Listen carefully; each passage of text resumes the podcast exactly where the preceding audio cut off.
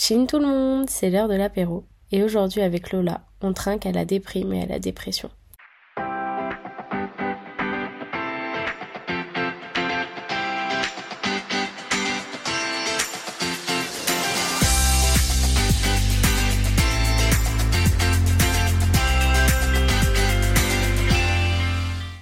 Coucou Lola, Coucou Chloé, ça va, tu vas bien? Super et toi? T'es contente de faire cette Très, cet épisode? très excitée.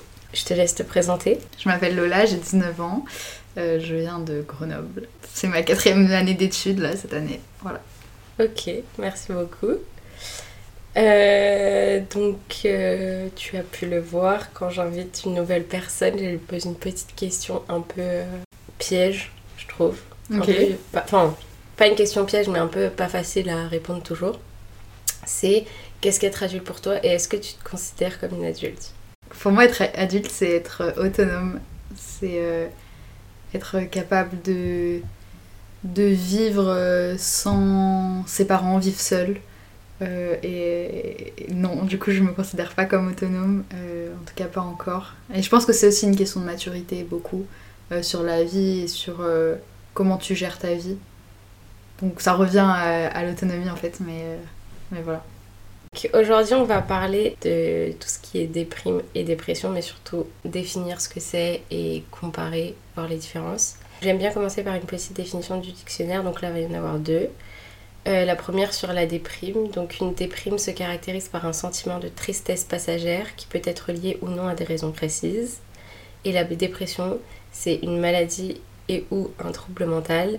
Elle se caractérise par une tristesse tristesse persistante et un manque d'intérêt ou de plaisir pour les activités auparavant enrichissantes ou agréables. Elle peut également se traduire par un manque de sommeil et d'appétit. Alors, on va peut-être commencer par la définition de la déprime. Est-ce que toi, tu es assez d'accord avec la définition de déprime? Oui, oui, je pense que c'est de toute manière euh, beaucoup sur. euh, ça touche beaucoup à l'humeur et à un ressenti qui est de toute manière temporaire, euh, qui est pas aussi profond et qui touche pas forcément toutes les parties de ta vie, ouais, qui est très lié aux émotions euh, sur un- une période donnée en fait. Avec un début et une Avec fin. un début et une fin, mais qui est pas forcément, pas forcément lié à quelque chose pour autant. Je pense que ça peut être hyper soudain et, et pas facilement compris par ceux qui le vivent en fait. Et en quoi tu compares ça à la dépression? Il y, a des, il y a des similitudes dans, dans l'humeur, dans les émotions, comment tu vis les choses. T'as l'impression que tout est négatif et t'as l'impression que ça va jamais s'arrêter. Je pense que c'est comme ça que les gens le vivent la majorité du temps et c'est pour ça que c'est souvent confondu. Parce que euh, quand on a l'impression que ça va jamais se finir, on n'a pas l'impression que c'est que de la déprime et euh, surtout quand on sait pas d'où ça vient en fait. Quand on sait pas d'où ça vient et que ça paraît euh, trop étrange et tellement inhabituel, etc. Mais c'est beaucoup moins, moins profond et, et complet, je pense, que, que la dépression. Non, je pense Donc, je- tu, je dis. selon toi, la, la différence, elle se voit aussi dans le côté global, en fait.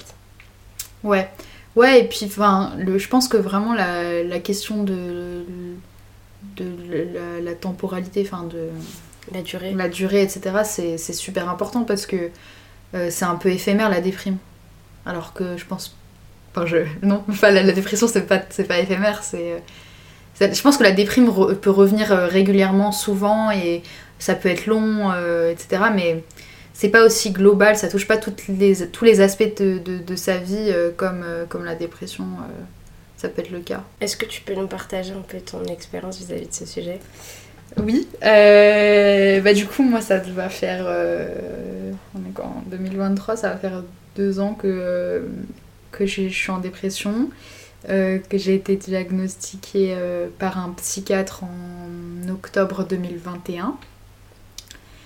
Et, euh, et ça a été très particulier pour moi je pense parce que ça a été, je l'ai vécu vraiment comme un échec. considérable parce que j'ai grandi et vécu avec cette idée de la dépression comme une, une fatalité euh, et quelque chose qu'on vit quand on a 40 ans, quoi.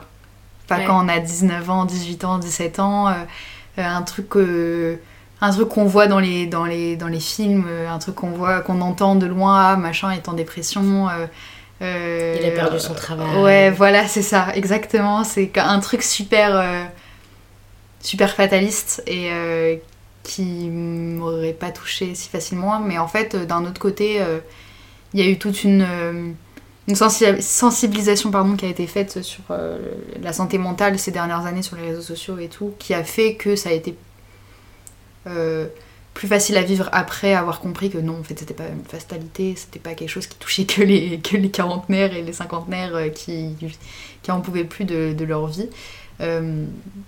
Et ap- après, quand j'ai compris que, que c'était pas.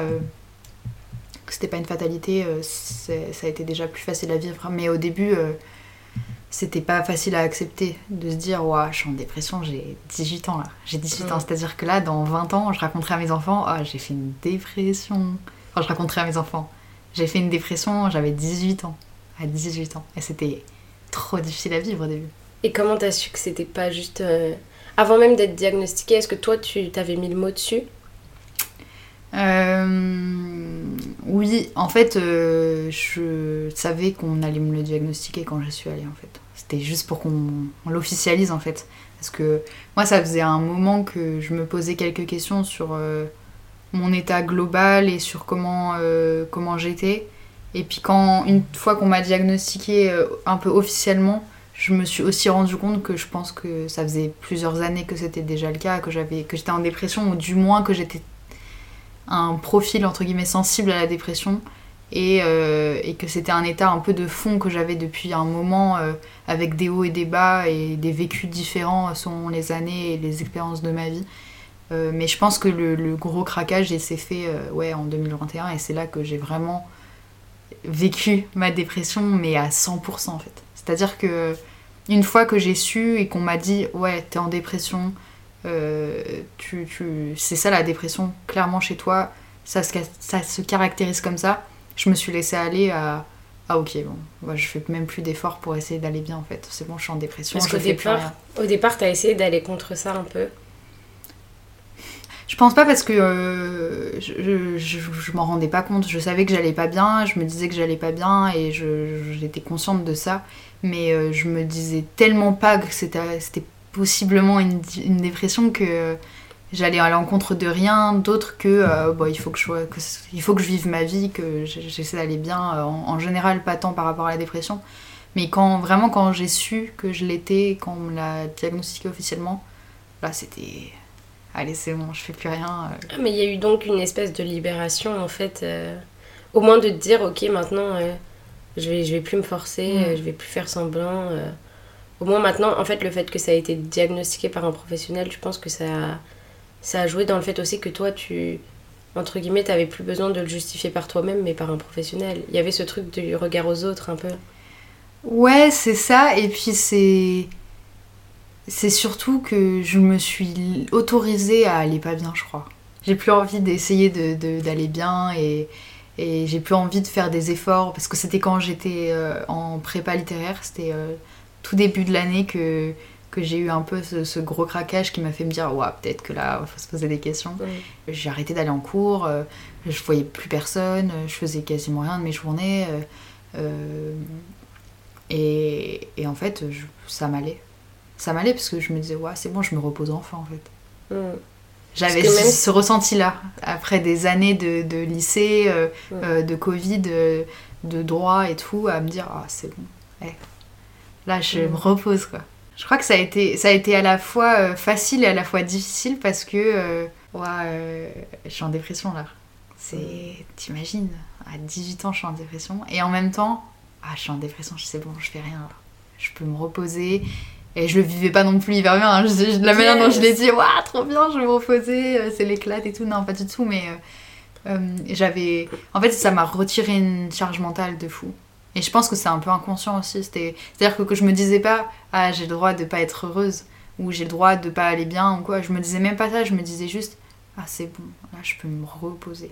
Et j'avais vraiment ce ressenti-là de.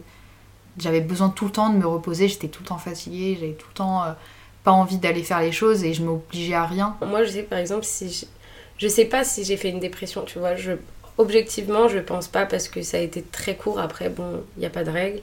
Mais je sais que quand je suis sortie de l'hôpital, j'ai eu un espèce de post-trauma, un choc post-traumatique et que, et que je faisais que de pleurer tout le temps. J'avais envie de rien faire, je sortais plus voir mes potes. Donc il y a eu plein de trucs comme ça.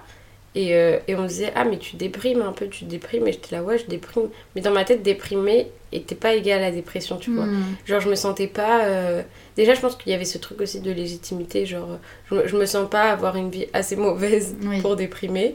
Et surtout, euh, je voulais pas du tout l'accepter. Genre, je sais que c'est la première chose que ma psy m'a dit. Vous pouvez accepter de, que ça va pas. Et en fait, je me rappelle vraiment être en larmes et dire, mais je veux pas que ça aille pas, moi. Oui, je ouais. peux pas accepter que ça aille pas, tu vois. Et j'étais. euh, Ouais, j'ai pas, j'étais pas dans le déni parce que je sais que ça allait pas. Mais c'est maintenant, avec le recul et avec le temps, que je me suis dit, ah, peut-être que j'ai fait une sorte de mini-dépression ou une grosse, grosse, grosse déprime. Mais je pense que même aujourd'hui, je l'accepte toujours pas. Genre de me dire que ça va pas. Mais parce que c'est toi qui es comme ça. T'es très. euh, T'as toujours été quelqu'un de très optimiste, à, à toujours euh, vouloir euh, ouais, remettre le positif chez les gens et même chez toi. Et donc je comprends trop ce truc. Enfin, ça m'étonne pas de toi que tu veuilles euh, que pas accepter ce truc. Mais du coup, toi, à quel moment t'as su que c'était pas juste un truc passager en fait? Parce que même si ça durait un peu, tu peux toujours te dire, bon, euh, ça va passer. Euh, c'est quand j'ai commencé à vrai. En fait, ça faisait un moment que ça allait pas, que euh, à partir après la grosse période de Covid et tout, euh, que ça allait pas dans le fond, dans comment je me sentais, dans mon humeur positive était plus aussi présente qu'elle l'avait été avant en fait. Et c'est quand j'ai commencé à vraiment craquer, complètement vriller euh, sur euh, comment je me voyais, comment j'agissais. euh, j'ai eu l'impression d'avoir un peu un pétage de câble, quoi, de faire n'importe quoi, de, de, de m'en fiche, de m'en ficher, de, de m'en foutre de tout, quoi, et de, de, ouais, de m'en foutre de tout.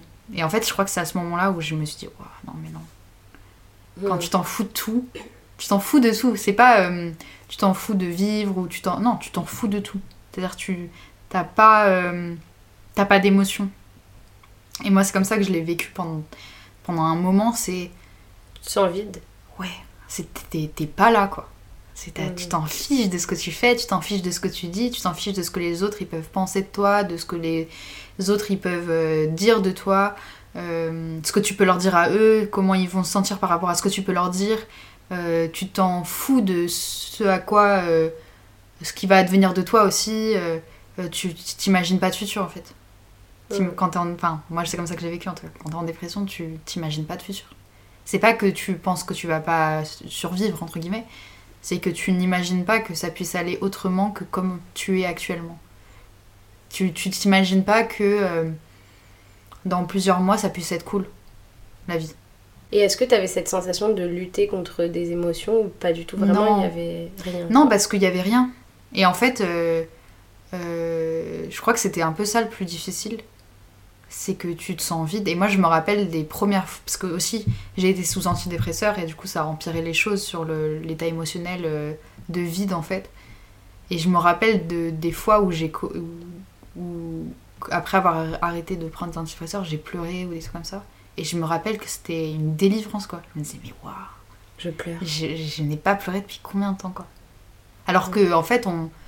pleurer, ça fait trop du bien. Pleurer, ça libère et tout. Et quand tu vas pas bien, que t'es vide, et que tu peux pas pleurer, et tu peux même pas t'accabler sur ton sort, en fait. Tu sais, tu peux même pas te dire, mais j'en ai marre. Bah non, t'en as pas marre, tu t'en fous.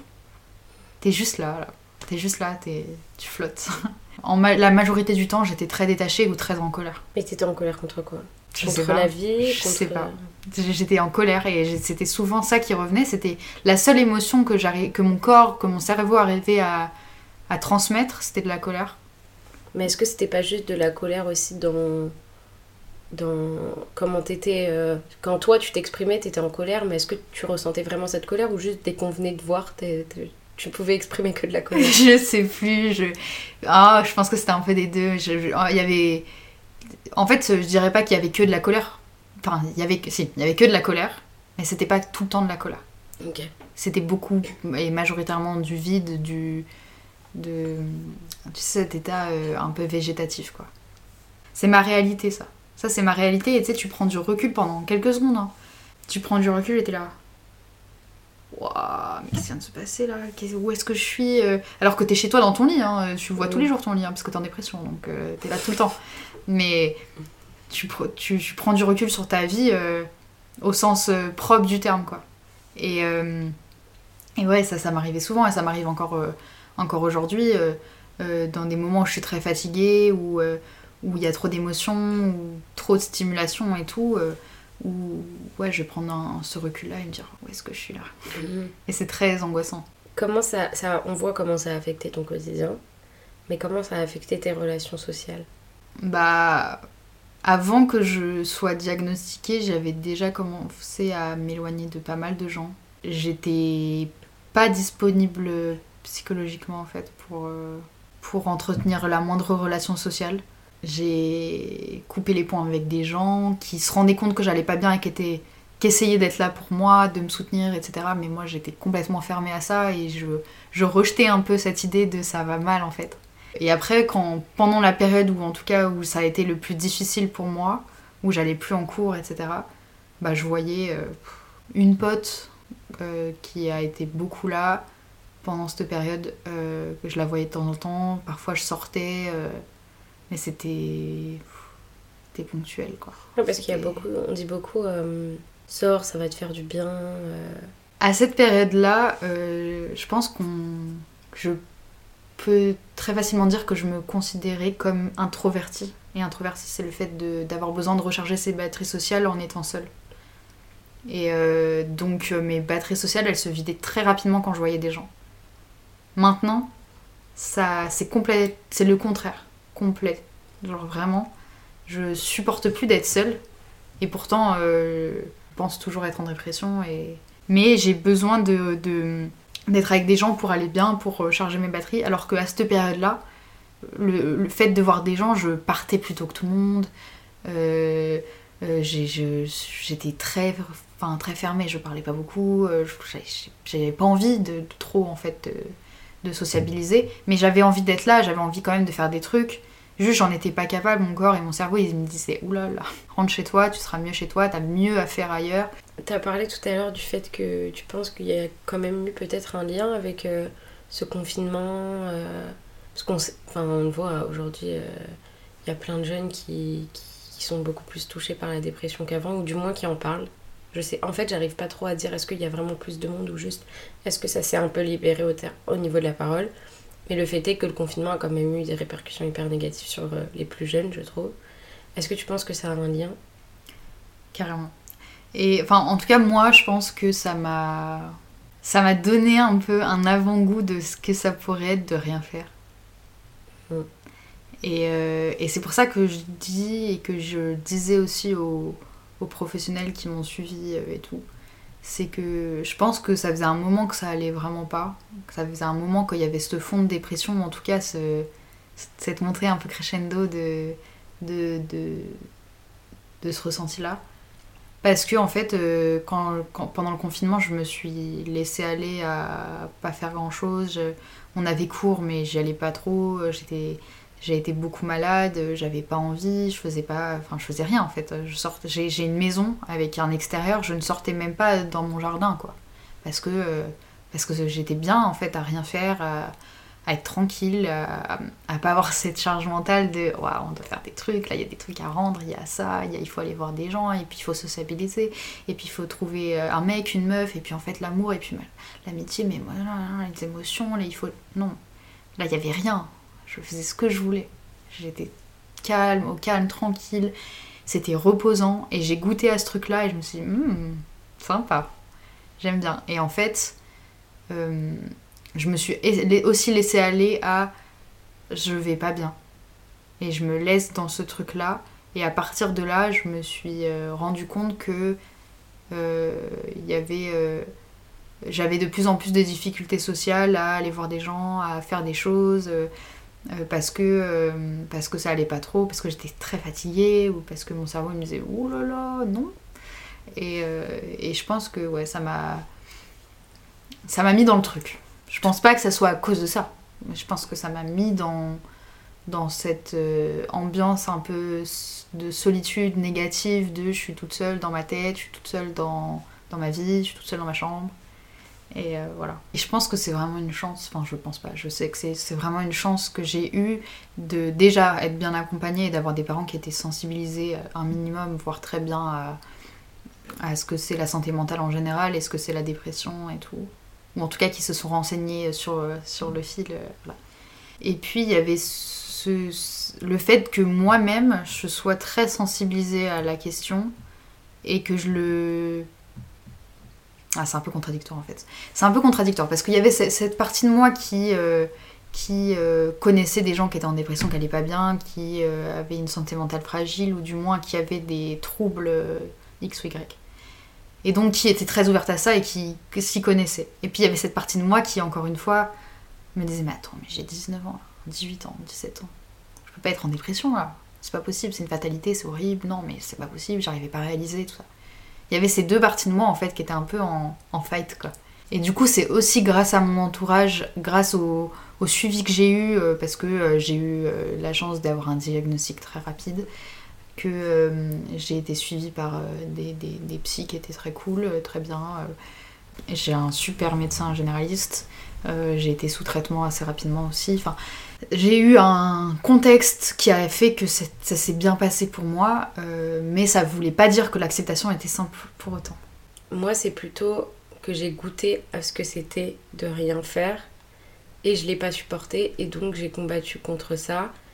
Et, euh, et puis pour le coup, je me suis dit, et c'est là où je vois la différence et où je me dis, je pense pas avoir fait une dépression parce que euh, j'étais.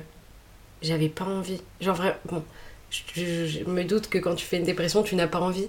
Mais, euh, mais pour le coup, je me forçais vraiment à, à, sortir et je ressens. Enfin, tu vois, je pleurais beaucoup. J'avais pas. Euh, en fait, je voulais en tout cas pas accepter cette situation et du coup, le fait peut-être même de pas l'accepter, ben, ça m'a servi. Mais, euh, mais ouais, j'avais. J'étais Je me sentais pas dans le rejet des autres ou dans le rejet de faire des choses Juste, j'y arrivais pas. C'était plus fort que moi. Bon, déjà, je le pouvais pas parce que j'avais pas. J'étais alitée à ce moment-là et que je pouvais pas faire beaucoup de choses. Mais c'était pas du tout ok de pas aller bien. Et j'avais pas envie que ça continue. J'avais envie que. J'avais vite envie de passer à autre chose. J'avais vite envie que ça s'arrête. Et ça s'est arrêté au bout de, je dirais, 6-7 mois, tu vois. Donc c'est quand même pas si court. mais, mais ça va. Oui.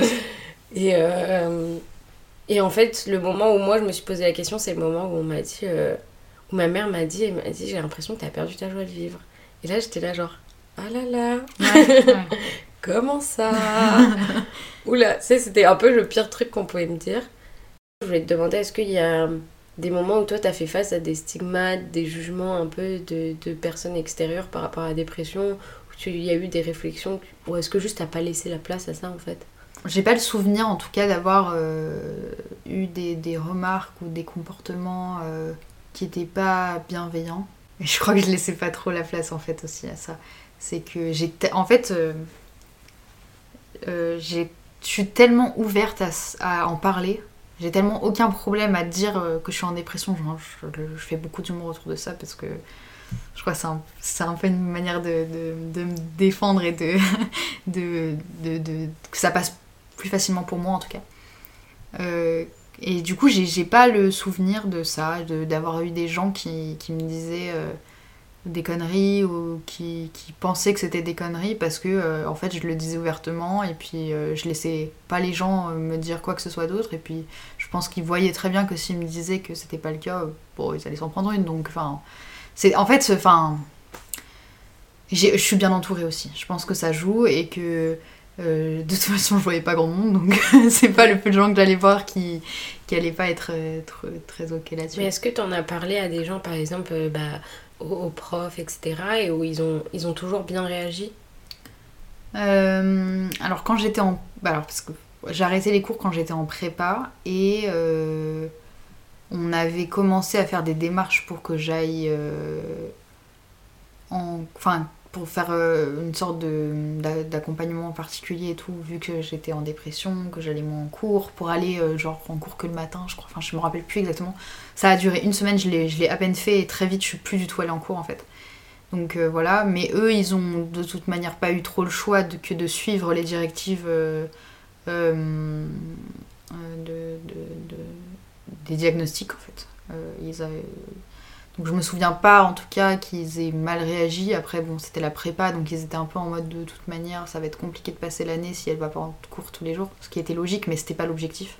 L'objectif, c'était juste que je ne je perde pas l'habitude d'aller en cours, que je ne perde pas l'habitude de, de, faire des choses. Bon, ça, le fait est que si, mais, euh, euh, mais non, je crois pas qu'il y ait de, de, de dire de bonnes ou de mauvaises situations. C'est intéressant parce que tu parles de l'humour. Et je trouve que c'est c'est je pense une espèce de stratégie en fait mais est-ce que c'était aussi un moyen pour toi de le verbaliser beaucoup plus? Mmh, clairement clairement et encore aujourd'hui d'ailleurs euh, parce que, euh, ouais, comme tu dis, c'était un peu une manière de, le dire sur un ton un peu d'humour et euh, de détendre un peu l'atmosphère par rapport à ça, de montrer que c'est ok. Genre, si moi je fais de l'humour là-dessus, c'est que c'est.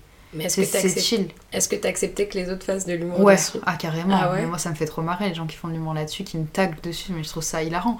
En fait, ça. ça, ça, ça dédramatise. Wow dédramatise tellement la chose et ça fait trop du bien.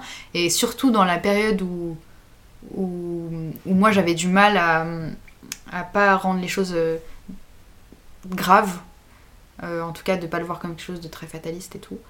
Euh, je pense que j'aurais eu besoin de gens qui me fassent de l'humour là-dessus. J'en ai eu, j'ai eu des potes qui étaient hyper cool avec ça parce que parce qu'ils étaient sensibilisés, etc. Mais j'aurais eu besoin que d'un côté il y ait des gens qui fassent de l'humour dessus, mais qui soient quand même conscients que ça va pas, tu vois. Parce qu'il y a les gens qui font de l'humour euh, et qui ont tendance parfois un peu, euh, et moi j'avais du mal avec ça. Euh, dans mon entourage, il y avait des potes de potes qui étaient très comme ça, à faire de l'humour dessus, mais le normaliser, le banaliser, tu sais, un peu. Moi je le ressentais comme ça, des fois il, il y avait tellement de gens dans le groupe de, de potes en question qui, qui allaient pas bien et tout, que c'était des vannes constantes dessus constante, constante. Des fois, moi, ça me faisait me sentir un peu mal parce que je me disais, mais du coup, est-ce que c'est c'est si basique? Est-ce que c'est si. Enfin, est-ce que c'est si, si normal en fait d'être en dépression et de pas aller bien au point que en fait les gens font plus attention à ça, quoi. Font plus attention à toi et du coup, moi, parfois, je le vivais mal. En fait, c'est bizarre de. C'est un peu euh, dur de trouver le juste milieu parce qu'en même temps, on n'a pas envie que ce soit l'événement de l'année et que tout le monde en fasse des tonnes dessus et en même temps, bah t'as envie quand même que les gens mesurent euh, la gravité de la mm. chose. Moi, en tout cas, ce qui a fait dans ce moment de déprime que je n'avais pas. que j'avais parfois du mal avec les gens, c'est que, en fait, quand t'as des potes, bah, tu partages le bon et tu partages le pas bon. Et en fait, à ce moment-là, je n'avais pas de place pour le mauvais des gens. Et c'était très compliqué pour moi parce que j'ai toujours été la, bonne pote qui conseille et qui, qui machin. Et en fait, je n'avais plus de place pour le malheur des autres. Et c'était assez dur aussi à accepter et je me sentais un peu comme une méchante. Moi, je l'ai vécu de. Euh, j'arrivais pas du tout à considérer que les gens puissent aller mal. J'allais tellement pas bien que j'avais plus aucune empathie. J'arrivais pas à me dire euh, ah les autres vont pas bien parce que euh, parce que j'étais un peu focus sur moi-même mais en même temps j'avais pas envie d'être focus sur moi-même tu sais c'était un truc un peu c'est genre je vais pas bien j'ai pas envie de je pense pas qu'à ça non plus mais je pense pas aux autres du tout quoi non, mais c'est. Moi, je trouve que c'est. Enfin, c'est ok, tu vois. Oui. Juste. Euh, juste à un moment, t'as plus de place. Enfin.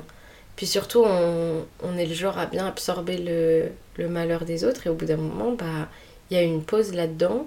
Et je sais qu'il y a certains de mes potes qui m'ont dit Mais c'est très bien pour une fois, tu vas te concentrer un peu sur toi. Mais en fait, quand t'es nature à pas être comme ça, c'est hyper dur à accepter en fait. Ah, puis euh, niveau empathie, je pense qu'on est bon. Donc euh, c'est super Ouais, c'est super déroutant en fait. Euh, tu as l'impression un peu de perdre tes repères. Et puis moi, je en plus, je déteste. Je sais que j'arrivais pas à m'endormir. Je pouvais plus m'endormir sans. Et aujourd'hui encore. je peux pas m'endormir sans rien. Genre, euh, déjà, je m'endors sur mon téléphone. Et même après ça, je suis obligée de mettre de la musique. Et je, mets un truc pour que ça s'arrête 20 euh, minutes après. Et, et ça, c'est des choses qui ont, qui ont changé et qui étaient hyper dures à accepter.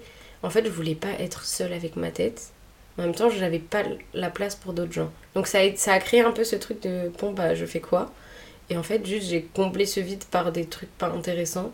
Donc euh, regarder des vidéos, écouter de la musique, etc. Et, euh, et sinon, si j'étais seule avec mes pensées, c'était juste l'enfer, je faisais que de pleurer. J'ai pas. Alors, j'ai pas vécu pareil que toi, euh, au début en tout cas. Je dirais la. Je dirais que je sépare un peu ma dépression en deux parties. La partie où, dont je parlais tout à l'heure, où j'étais giga introvertie, où je faisais rien, où j'avais envie de voir personne, où j'arrivais à voir personne. Et, et à ces moments-là, j'avais pas ce besoin de divertissement constant que tu as toi. Maintenant, oui. Maintenant, j'ai besoin de voir des gens tout le temps, sinon je pète un câble. J'ai besoin de, de, tout le temps euh, être sur YouTube, euh, être sur TikTok, être euh, à faire des choses, jouer, faire...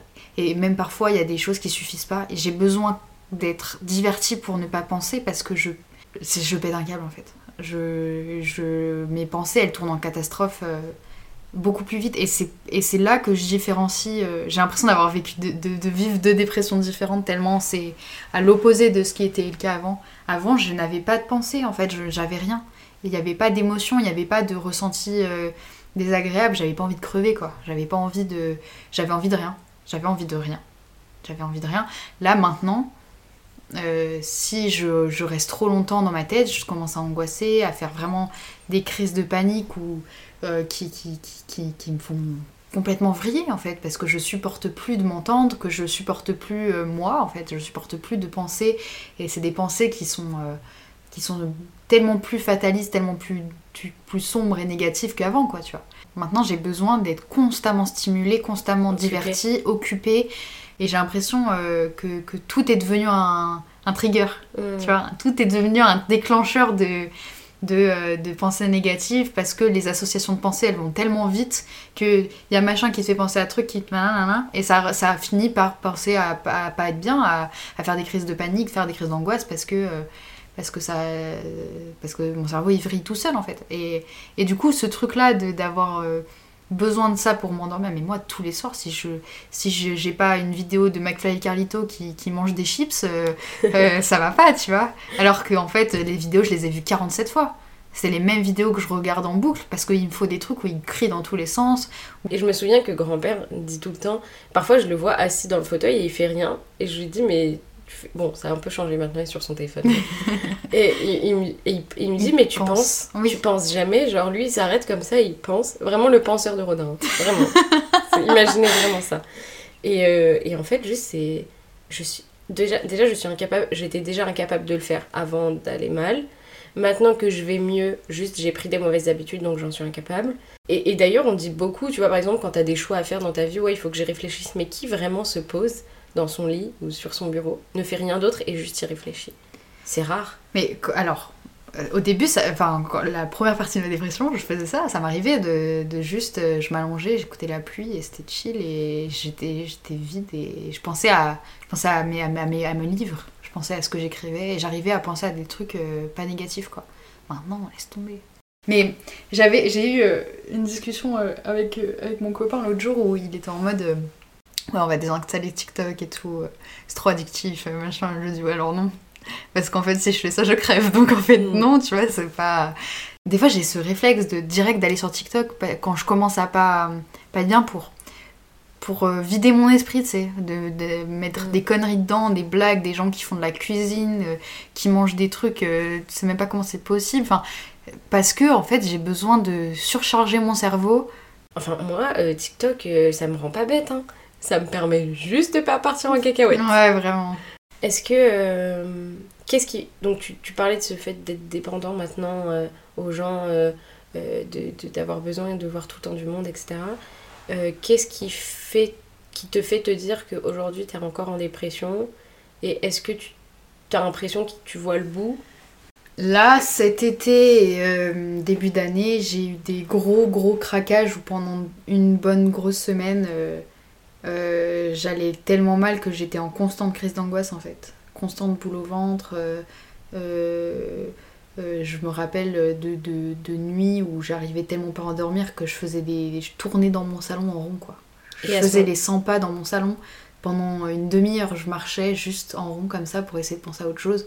Mais j'avais l'impression de devenir folle en fait. J'étais, j'étais en mes, mes, pensées, mon cerveau était en obsession sur des trucs tellement négatifs, euh, des trucs vraiment genre super négatifs, qui ça m'était jamais arrivé même dans les moments les plus difficiles de ma première dépression, où, euh, où vraiment euh, j'étais vraiment vide quoi. Là, c'était une semaine complète où j'étais en boucle, en boucle sur des trucs tellement négatifs.